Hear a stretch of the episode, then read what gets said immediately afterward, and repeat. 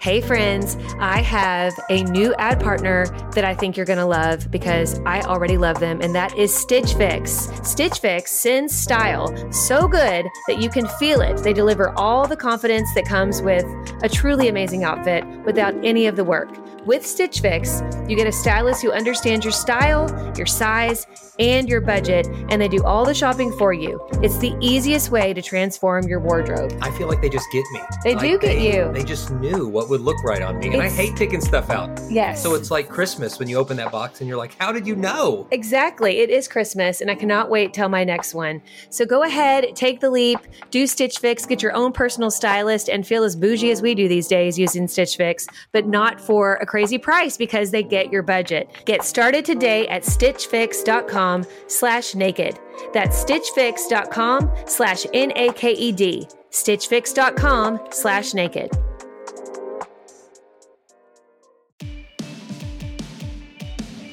Welcome to Summer of Scripture on the Naked Marriage Podcast. For 66 days in a row, we're releasing a short daily devotional for your marriage. Over these 66 days, we'll be sharing one scripture from each of the 66 books of the Bible and talking about how it applies to your life and marriage. Listen to all 66 episodes of these, and you'll have a better understanding of God's Word and His perfect plan for your marriage. Let's dive in to today's scripture. Welcome to day 64. We're in the book of 3rd John, the third and final letter, the Apostle John. He also wrote the book of Revelation, which will be to you on the final day. This is a super short book of the Bible, um, but in it, he says some powerful stuff in this one chapter book, including chapter 1, verse 4, which is our verse for today. I could have no greater joy than to hear that my children are following the truth.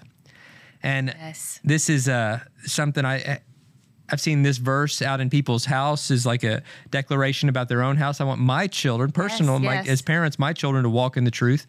And as parents, it's our job to help children discover the truth of who Jesus is, live by his word, and then walk in that once they leave our homes. I mean, that's the desire for every parent. Yeah. And that's the desire for God our Father to be able to say for us, I've got no greater desire than to see that my children, it's you and me, Right. are walking in the truth, that we're living out the word, that we're doing our, our best to let the Holy Spirit guide us and and to proclaim the, the name of Jesus through our actions and through our, our lives and our lifestyles. So what does that look like in marriage? One goal we've had as a family lately is to try to just eat healthier, and junk is sometimes more convenient. And we're eating unhealthy, not because we want to, but it's just because it's what's easy to grab. But then came along Thrive. That's right. Thrive Market is helping us in really simple, practical ways. And as a Thrive Market member, we save money on every single grocery order. On average, we save over 30% each time, which I mean, I don't know about you, but I love saving money. They even have a deals page that changes daily and always has some of our favorite brands, which right now we are loving the Humm brand Zero Sugar Kombucha. And so check those out. Go to Thrive Market, join in on the savings with Thrive Market today, and get 30% off your first order plus a free $60 gift. Go to thrivemarket.com slash naked for 30% off your first order plus a free $60 gift. That's Thrive, T H R I V E market.com slash N A K E D. Thrivemarket.com slash naked. Man, I think I think to be able to be walking in truth, it's first and foremost we need to be looking at ourselves, you know, not just pointing fingers at our spouse, but really, really just digging deep in our prayer life, in reading the Bible, in attending church, and growing in the Lord, having you know some fellowship with other believers. I think that's huge, so that we keep walking in truth, pers- you know, on a personal level, like individually. But also, I do think that we need to you know, be willing to again have vulnerable conversations where if we see our spouse falling away and um, not prioritizing their relationship with the Lord, or maybe even full on not really walking in truth, like going down a path that is not of God, we have to be able to say something about that.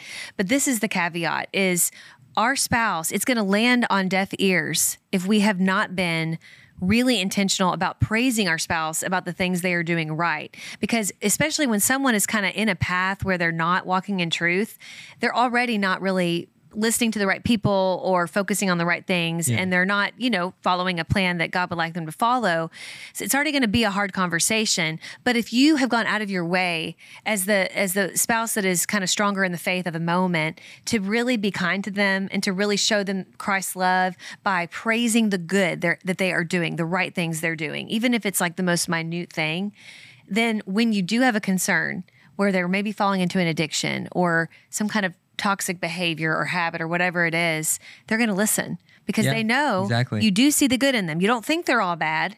You're not trying to be judgy McJudge'ems. Like you're you're really out of care and concern. You're like, I love you too much to let you keep on going down this path of deceit because that's what the opposite of truth is. It's deceit. We're being deceived.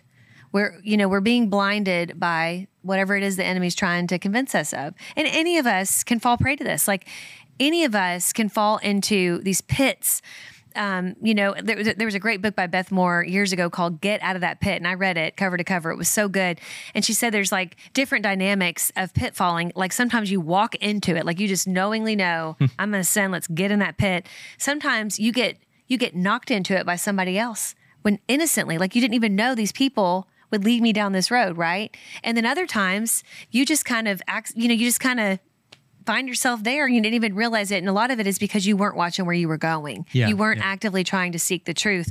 And I think that we need to remember that. Like we're human beings. We can't get on autopilot. We can't do that in our marriage and assume our marriage is going to be healthy. So we also can't do that in our faith walk. Like we have to keep on, you know, really, really praying, really staying tuned into God and reading his word, being around people who are going to strengthen us and not lead us astray.